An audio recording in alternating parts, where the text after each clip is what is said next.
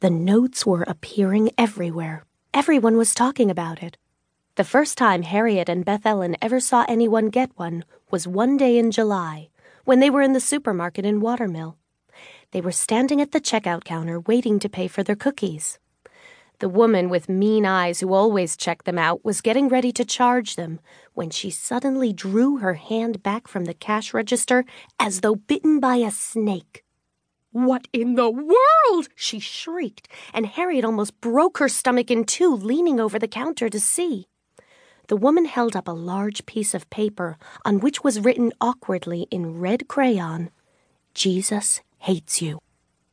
What is that? What in the world is that? Why would someone do that? What could they mean by that? Why would they say that to me, to me, to me? The woman screamed on and on.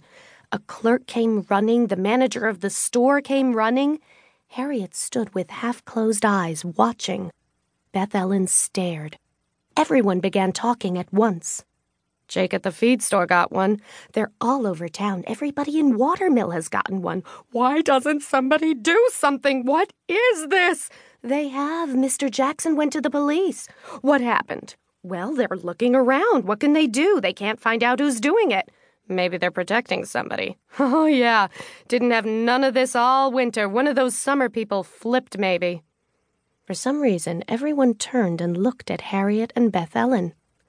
Harriet was so busy writing down everything in the notebook she always carried that she didn't notice.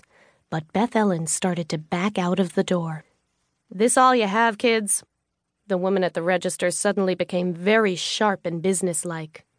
Yes, said Harriet in what she hoped was a disinterested way. Beth Ellen was already out on the street. Harriet saw her streaking for the long black car.